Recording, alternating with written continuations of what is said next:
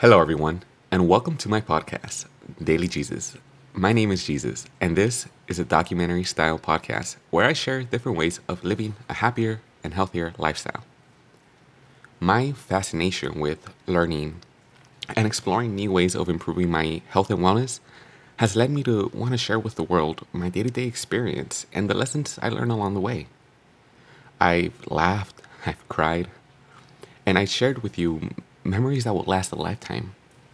Often, life happens, and it can derail our focus of what really matters in life.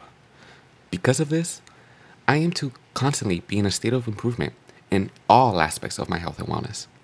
This includes my occupational, my intellectual, environmental, emotional, physical, social, and spiritual life.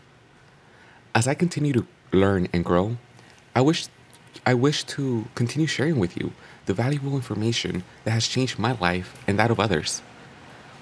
For those of you who are joining me for the very first time, thank you for joining me on this amazing journey. I look forward to sharing my life with you. And to those of you who are tuning back in, I have so much love and appreciation for you. From the bottom of my heart, thank you. Now, this first week, I'm going to be talking about the kind of content you should be expecting on a daily basis.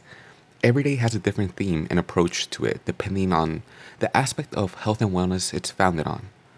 I've made some tweaks this season, and I'm really looking forward to seeing where this goes. Today is Valentine's Day 2019, and I want to wish you guys all a very happy Valentine's Day. Don't be sad if, you're single or if you're, with someone that you're just about. I want to tell you that I am sending you much love and appreciation, and I wish you guys the very best this coming year.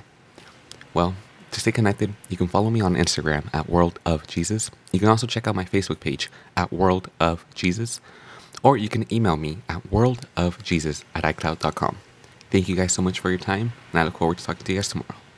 Bye.